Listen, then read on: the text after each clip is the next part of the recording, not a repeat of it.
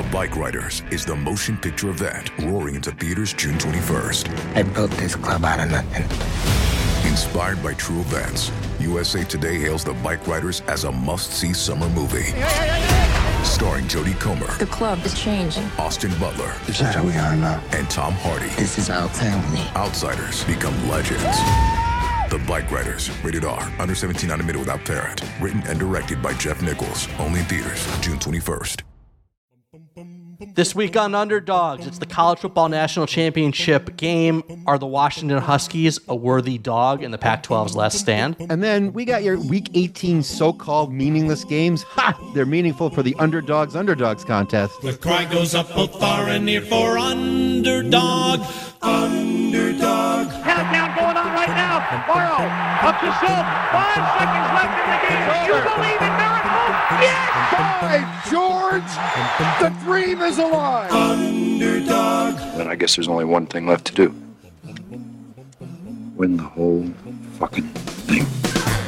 It's the Underdogs back with you, the first episode of twenty twenty-four. Happy New Year, everybody. I am Jordan Brenner, joined as always by my co-host, Peter Keating, and back with us for the third time this season, special guest, Mike Golic Junior Gojo. Happy New Year, guys. How are you? Happy New Year. Happy New Year, Jordan. Happy New Year, Mike. Uh, now we, like the Joan Rivers to your Johnny Carson, Jordan, I think is... Uh, to use my outdated analogies. Jordan, I had a great holiday with one exception. I, I hope you did too. I, I mailed my Christmas gifts to uh, relatives in Detroit, but they got returned because the recipients were ruled ineligible receivers. Ooh. Oh my God. Wow, we how are long starting you been twenty twenty. On that, one? On that note, uh, Mike, how, are you interested in a permanent co-hosting gig? I don't know if I'm going to be able to compete with the law. Like I was, I was eating out of the palm of his hand there, ready for holiday goodness, and hit me over the head with that. So I don't know if I can compete with that. I'll try though. Well, there you go. Well, we did. We spent the, our whole N F L episode right before the holidays, Mike, saying things like Kyler Murray Christmas and Lamar Christmas. So it just gets it. It will get worse as we go on. What was the highlight of your Christmas, New Year's week? Uh, we, you know, other than blessing the world without it, with not giving them a show. Um, what did you enjoy most? Talking to me, Jordan? Well, I got both to see you. What was, I got what was, to I got to see both my in-laws and my parents, which is a championship week, no matter uh, no matter what how you slice it. I got to see both my nephew and my new niece. My nephew's about fifteen months old. My niece is about six weeks old. And so I always joke because I'm, you know, a single father of none, but I have a lot of friends. I have mid, you know, went to college in the Midwest, which means they got married young and started having kids young. And so I'm board certified up to like eight years old, which means fourteen months and six weeks. I got that stuff down. We're brushing off some of the dust with the newborn, but it's been pretty good and was uh, certainly fun to hang out with both of them.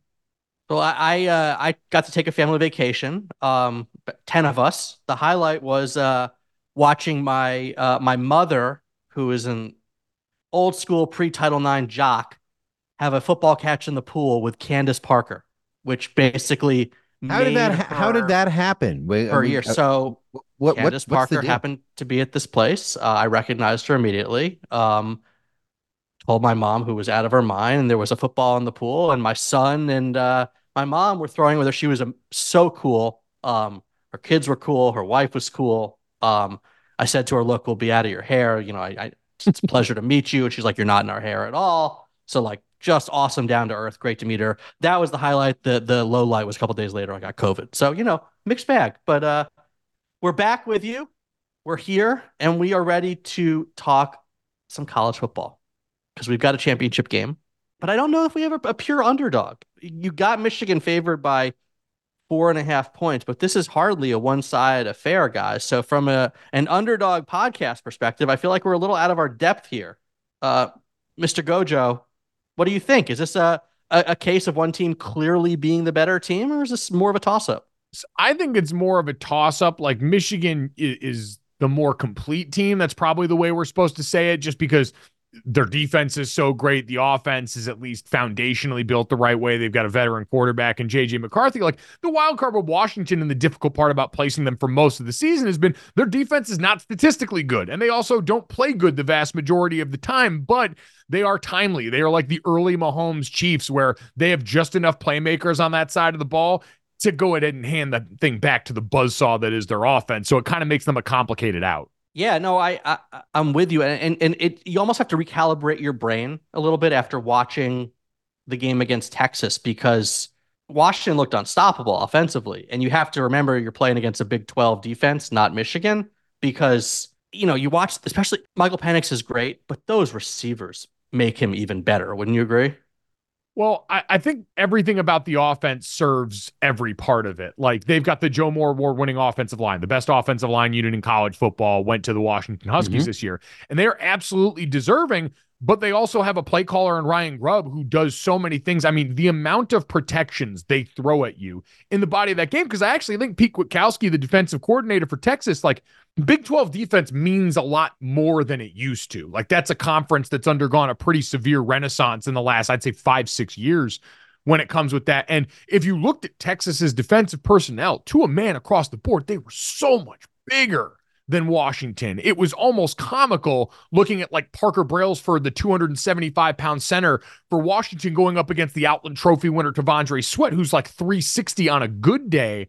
And so they had beef. They did a lot of things up front that I think Michigan's going to be able to do and have success with. But to your point, Michael Penix helps those receivers because he puts the ball in great spots, because he evaded a lot of pressure that was there. They just weren't able to get him down. And so when you've got an, a line that's good enough, a quarterback that's skilled, receivers that are N F L guys, and a play caller who's going to throw so much at that, the players on their team can also absorb, like, to be able to call those varied amounts of plays, to do the things schematically they do, you got to have guys with a high aptitude. So it all kind of works together. Let me, let me follow up on that really quick, and then we'll let Peter and his purple sweater um, wax poetic on, on Washington. But so, I don't want to kiss your ass here, but I've long thought, since I was a kid, honestly, I thought offensive line is the most important position in mm-hmm. football. And I just I just think everything flows from, if you can open up a hole, I can walk through it for four yards. If you can protect long enough, somebody's going to get open and somebody's going to be able to throw them the ball. What I found interesting watching the Michigan-Alabama game, um, and it was the first time, it, it's certainly different from when Michigan played Georgia a couple years ago and so forth. Mm-hmm. It's the first time I, I really saw Michigan in one of these games. I'm like, you know what?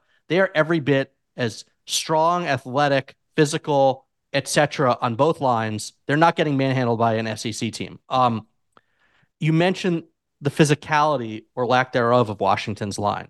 From what you saw in terms of, of, of what Michigan did to Alabama, will that line hold up against a defense like Michigan's? Yes, uh, a- absolutely. Like it, it'll... Similar problems. Like I said, Texas had opportunities to get to Penix. There were pressures there. Like, I'd be curious to see the pressure percentage versus what we saw was a lack of sack production in that game, whereas mm-hmm. Michigan was the total opposite. You had five sacks in the first half of that game. But the, the thing I look back and going back and watching all those sacks from the Alabama game and just the way Michigan's defense is structured, Jesse Minter runs an N F L operation over there.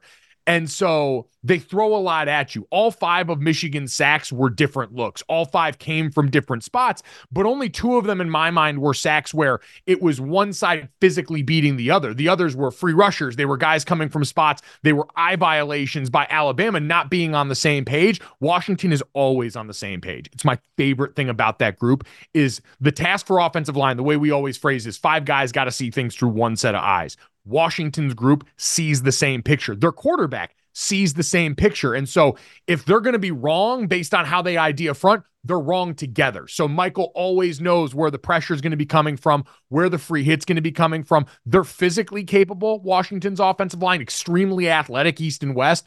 But I think their biggest advantage is they are so together and they so understand how they fit into Ryan Grubb's overall plan and the protection plan for that team. So this is amazing because we're all on the same page. All my initial notes about this game are all about line of scrimmage stuff, about specifically Washington's offensive line, their last lateral quickness, their mm. their movement in unison, their execution on stunts or play, right? They have taken not needing to be three hundred eighty pounds and fast at the same time as far as the concept can go, as far as I can see.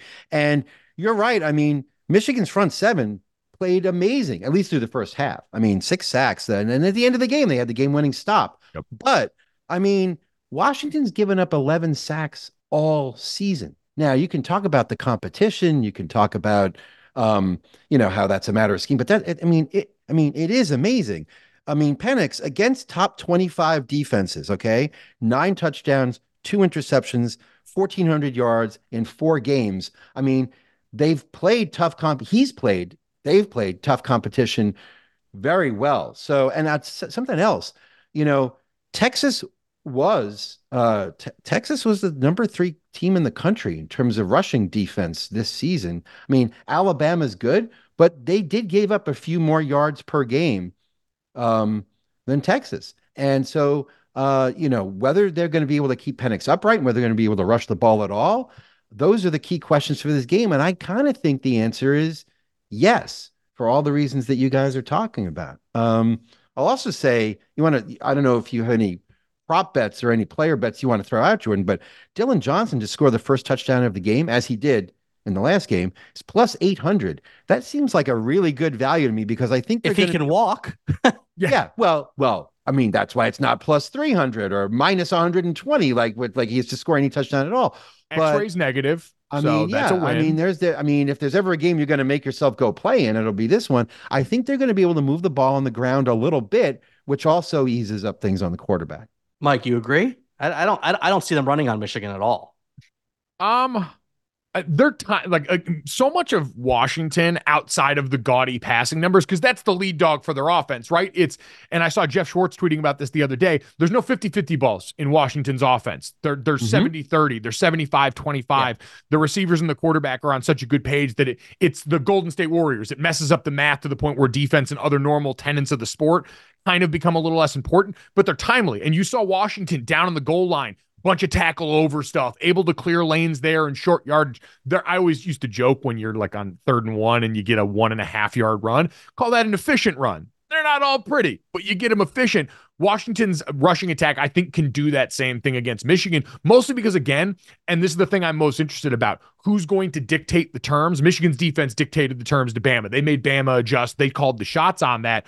Washington, because they can present so many things to you, Michigan's defense isn't going to have the same level, or at least it won't be as easy to right. go downhill and do right. the same things because they change so much. And that includes the running game that, by the way, includes Michael Penix Junior now. Like those quarterback yep. run reps, that's that's Indiana, Michael Penix Junior That stuff wasn't on the scout team card for them going into that game. And now it's got to be for Michigan, who's got one more thing to worry about. Well, where do you think that came from? Why why would they hold back on that all year and then suddenly unleash him that way?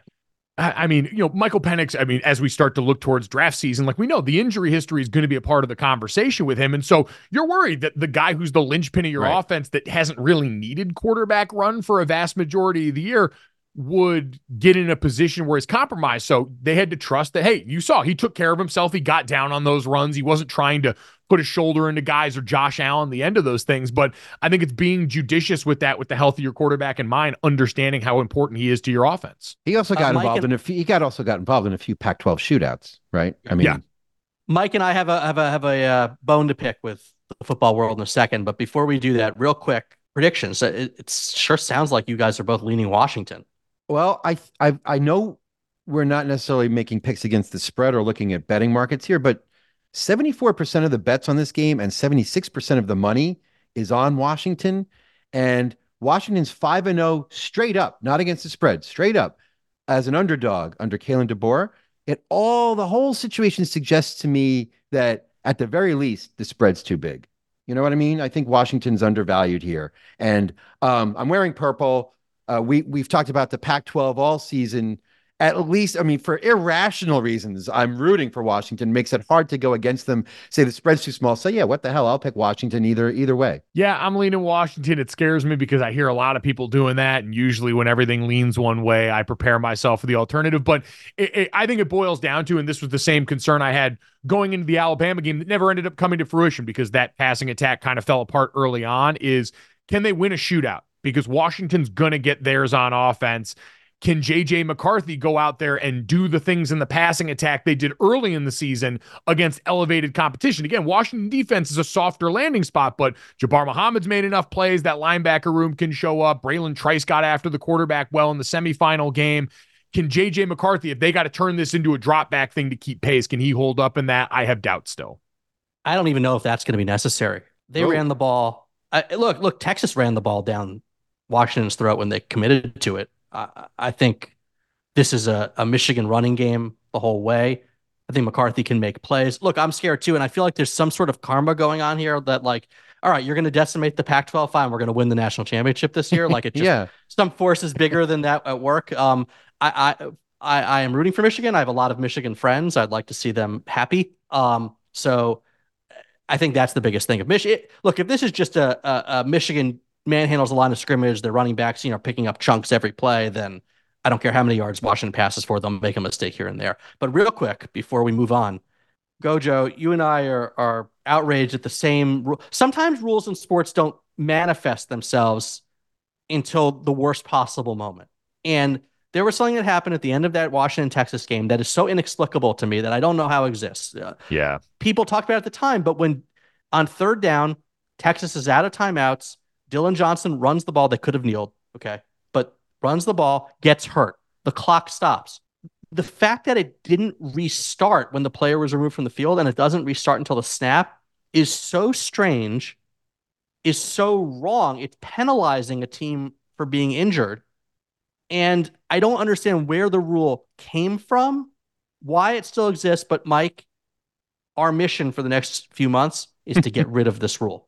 We got to find a way. The only person I would count on to know the etymology of something like that is Bill Curry. I've often joked my dad shared a broadcast booth with Bill Curry when he was calling college football games when I was a kid. And Bill used to always call the house phone back when you just had a landline, and he would leave these long, sprawling voicemails because he's got that very slow Southern drawl. And Bill Curry knew the story about the inf- the etymology of everything, touching the gloves and boxing, all that stuff when I was a kid. So I'm sure he would know, and I'm sure he would agree. This is silly, and we need to change it because you're absolutely right. You shouldn't be penalized because your guy got his foot hurt. Right, right. and I- there are dangerous situations. I mean, I had someone point out on, on Twitter that, like, you could have a team trying to injure players in that situation, right? right? To, like to stop the it clock. Opens up a real slippery slope. But speaking of slippery slopes, that's what it's been for us picking N F L underdogs all year. And we'll be back with the final underdog underdog contest of the uh, season right after this. Underdog, underdog. We're this close to crowning an N B A champ, and with the action heating up on the court, it's even hotter at DraftKings Sportsbook, an official sports betting partner of the N B A. With same-game parlays, live betting, odds boosts, and so much more, don't miss out as the N B A postseason winds down. Look, maybe you want to take uh, Dallas on the money line in game one. Maybe you have a favorite scorer you want to, you know, maybe you think Porzingis is going to explode now that he's back playing for Boston. If you're new to DraftKings, you got to check this out. New customers bet five bucks to get one hundred fifty in bonus bets instantly. So download the DraftKings Sportsbook app now and use code UNDERDOGS. That's code UNDERDOGS for new customers to get one hundred fifty in bonus bets when you bet just five bucks. Only on DraftKings. The crown is yours. Gambling problem? Call one eight hundred gambler or in West Virginia, visit w w w dot one eight hundred gambler dot net. In New York, call eight seven seven eight hope N Y or text HOPE-NY. four six seven three six nine. In Connecticut, help is available for problem gambling. Call eight eight eight seven eight nine seven seven seven seven or visit c c p g dot org. Please play responsibly. On behalf of Boot Hill Casino and Resort in Kansas, twenty-one plus age varies by jurisdiction. Void in Ontario. Bonus bets expire one hundred sixty-eight hours after issuance. See d k n g dot co slash b ball for eligibility and deposit restrictions, terms, and responsible gaming resources. Before history is written, it's played. Before it's frozen in time, it's fought one shift at a time. Before it's etched in silver, it's carved in ice. What happens next will last forever. The Stanley Cup Final on A B C and E S P N Plus begins Saturday. Another day is here, and you're ready for it. What to wear? Check. Breakfast, lunch, and dinner? Check. Planning for what's next and how to save for it? That's where Bank of America can help. For your financial to-dos, Bank of America has experts ready to help get you closer to your goals. Get started at one of our local financial centers or twenty-four seven in our mobile banking app. Find a location near you at bankofamerica.com slash talk to us. What would you like the power to do? Mobile banking requires downloading the app and is only available for select devices. Message and data rates may apply. Bank of America N A, member F D I C. Underdog. Underdog. We're back, and for the last time this season, and maybe the last time ever if certain people have their way, it's the Underdogs Underdogs contest, where once again we have to pick underdogs in the N F L games. They have to be a dog of at least three points or more. You get one point if they cover, two points if they win outright, and three if they win outright as a dog of six or more. The sad news is um this contest is over. Team Sarah, as we call it, our producer Sarah McCrory and our rotating panel of guests have clinched first place with a total of thirty-four and a half points. Gojo, you've contributed to that with two weeks already. You can tack on here. I'm in second with twenty-five points. Peter is in last with twenty-two and a half. The order Wait, this so week... so there is a live competition between you and me for second place. Correct. Correct. Well, there you go. All right. The uh, so on that note, the order this week: Gojo, me, Peter. Take it away with the first pick. All right. Uh, yeah. And by the way, no one go back and look and see how many I contributed in being right to that overall cause. Just assume it was all of them every time I was on. Uh, that being said, first pick to start off here, I'm going to go Bears plus three on the road Ooh, against the Packers. There it is. Um, obviously, you know, Jordan and the Packers all been great, but I think the Bears have a real chance to play spoiler motivated. Justin Fields has obviously been playing for his football future every week and has been doing it really well. This last week was probably the best week of Justin Fields overall football that we've seen. So I'll ride with those guys. All right. Going with the pack. Well, I am making a strategic move because I, I want to close this gap as much as possible. Um, so What are you like checking about... and checking in a hand of poker? What what what do you mean? No, it's the likely move? Look, there's only two games where you can get the full three points. So I'm gonna go go big or go home. I'm gonna take the Commanders plus thirteen points at home oh, oh, against the Cowboys. Oh. If there was ever a situation for the Cowboys to choke, it's this one. Not as good on the road as as, as we've seen as, as Dak is at home, but this is purely about getting the full three points and giving myself a chance to at least within striking distance of Team Sarah. So I don't have a lot of football reasons to make this pick. It's just a math game. Commanders plus thirteen. Let's go. Washington has let the bettors down again and again and again. They're oh and three and one as a home dog. They're horrible, but I guess good luck because it's the only way Dallas isn't going to win the uh, the division. Give me Baltimore at home, three and a half point underdog to Pittsburgh with Mason Rudolph. Give me this all day long. Here's the stat. When everyone else is talking about momentum, interim coaches benching their players, here's the stat to keep in mind about this week. And this is from my man, Anthony uh, DeBondo uh, at the Action Network, who's become one of my favorite analysts. This is amazing. In week eighteen, all time, teams that must win to reach the playoffs, facing teams that have no motivation, their playoff spot or lack thereof already locked in, are eighteen and twenty-eight. thirty-nine percent goes down to thirty-three percent when the line is three or bigger. Pittsburgh is the only team in the league with a winning record that has been outscored.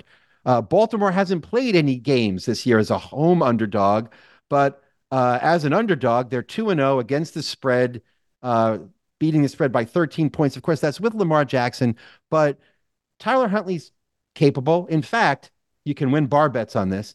Tyler Huntley made the Pro Bowl last year. Yes, he did. He replaced Josh Allen when he got injured. So Baltimore is a home oh. underdog with a great team. They hate the Steelers. They got a Pro Bowl quarterback. fifty-one percent of bets, but not more than ninety percent of the money is on Baltimore. Give me the Ravens. That is all the right, Baltimore team that like cares enough to win all the preseason games all the time. So you're right. right. They major in games that are air quotes meaningless. Second pick, riding again, my Carolina Panthers, five and a half points. They're getting against Tampa Bay. Again, Tampa Bay, everything on the line. Carolina, only a chance to play a spoiler, but you know they're not tanking. They got a bunch of draft picks on the line. Uh, Carolina, three, three, and one against the spread as a home underdog this year. Uh, they got blown out last week, which means it's a good week to bet on them this week. It's a divisional late season game. And the biggest thing is Tampa Bay has been very lucky. Carolina, the unluckiest team in football this year. Uh, so give me Carolina against Tampa Bay. All right. With uh, my final pick of the year, uh, I'm going to take the Rams plus three and a half against the 49ers. Uh, look, the 49ers are going to play some starters, but we know McCaffrey's out. I imagine Trent Williams won't play. This game doesn't really matter much for the Rams either. They're either going to be the six or seven seed, but if they care about moving up to the six, you know, I could see them putting forth a pretty good effort. They're hot. You know, now look, a Mason Crosby field goal and they wouldn't look so hot right now, but uh, I, I was happy with that outcome. Helps the Giants draft position. Um, I love the way the Rams are playing offensively right now. I think their starters will play more and longer than the Niners. I think they want to send a message here to the rest of the N F C that they're a team to be reckoned with in the playoffs. I think we'll talk a lot about them actually next week's show when we discuss underdogs for the playoffs. I think they're going to be a very trendy uh, deep seed. Let's put it that way. So give me the Rams plus three and a half at the 49ers. And Gojo, take us out here. All right, that was a good one. That's probably what I wanted to do there. So, uh, that's what I do to Since, people. You know what? Since I already got this in the bag, I'll take the Titans as a home dog. Vrabel's sure. pissed off. The Jags have been such a hot and cold, inconsistent team. I understand Trevor Lawrence, I think, is practicing on a limited basis at this point, so there's a chance he could be out there. But that hasn't always meant a ton anyway. That wide receiver room's been beat up. The defense has started to let it out, and maybe if we get a, you know, a classic Mike Vrabel make something out of nothing game here to end the season. Tennessee's been losing games in overtime, losing games by field goals, right? I mean, they're they're it's it's Vrabel as a home underdog. I'm surprised they lasted this long in our in our little draft. Am I the only one, by the way, who would have been just as happy with Colts Texans as the Sunday night game as as the as the Bills Dolphins game? I I've been you know I've been rooting for the Colts all season. They were my preseason pick to uh, beat expectations, and I haven't seen them a lot. I haven't gotten right. To see and my them a preseason lot. Pick was the Texans, so it yeah. would have been. Me and you, head-to-head, mano-a-mano. That would have been that would have been our first live cast opportunity. But fantastic. We would we would have dragged Golic back on for our versioning oh of the Manning cast. I, and you I know what? Even... I would have been uh, I would have been just as honored as as uh, Arnold Schwarzenegger and his donkey making yeah, their if, way on that. If Gojo was the if Gojo was the third member of of this bastardized version of a Manning cast, who, what guests would we get? Like, like a dog that sp- does a frisbee on its nose, or like. It- oh my God! No, you should get a uh, Red Panda to come through here. Red Panda, we would have no chance of getting. Like, well, at this at, at this point, we stand a much better chance of getting Tommy DeVito's agent. Oh, there we go. I want Tyrod Taylor's agent. All right. Well, on that note, Gojo, thanks as always. Can't wait to talk with you about you. reshaping the entire college sports universe in the future. Until then, uh, we really know how to lure him back, Brenner. We're going to fix it all, damn it. We're going to fix, fix it all. all. Happy twenty twenty-four, everybody. Enjoy this show. We'll be back with a big-time N F L playoff preview next week. The Underdogs Podcast is a production of Meadowlark Media and the DraftKings Network. Our show is produced by Sarah McCrory. Our executive producer is Neely Lohman. Follow us on Twitter, at Peter Keating N J and at Jordan Brenner. And tell a friend, subscribe to the Underdogs Podcast anywhere you like to listen, and be sure to tune in again next week. For the ones who know safety isn't a catchphrase, it's a culture. And the ones who help make sure everyone makes it home safe. For the safety-minded who watch everyone's backs, Grainger offers supplies and solutions for every industry, as well as safety assessments and training to keep your facilities safe and your people safer. Call, click Grainger dot com, or just stop by. Grainger, for the ones who get it done.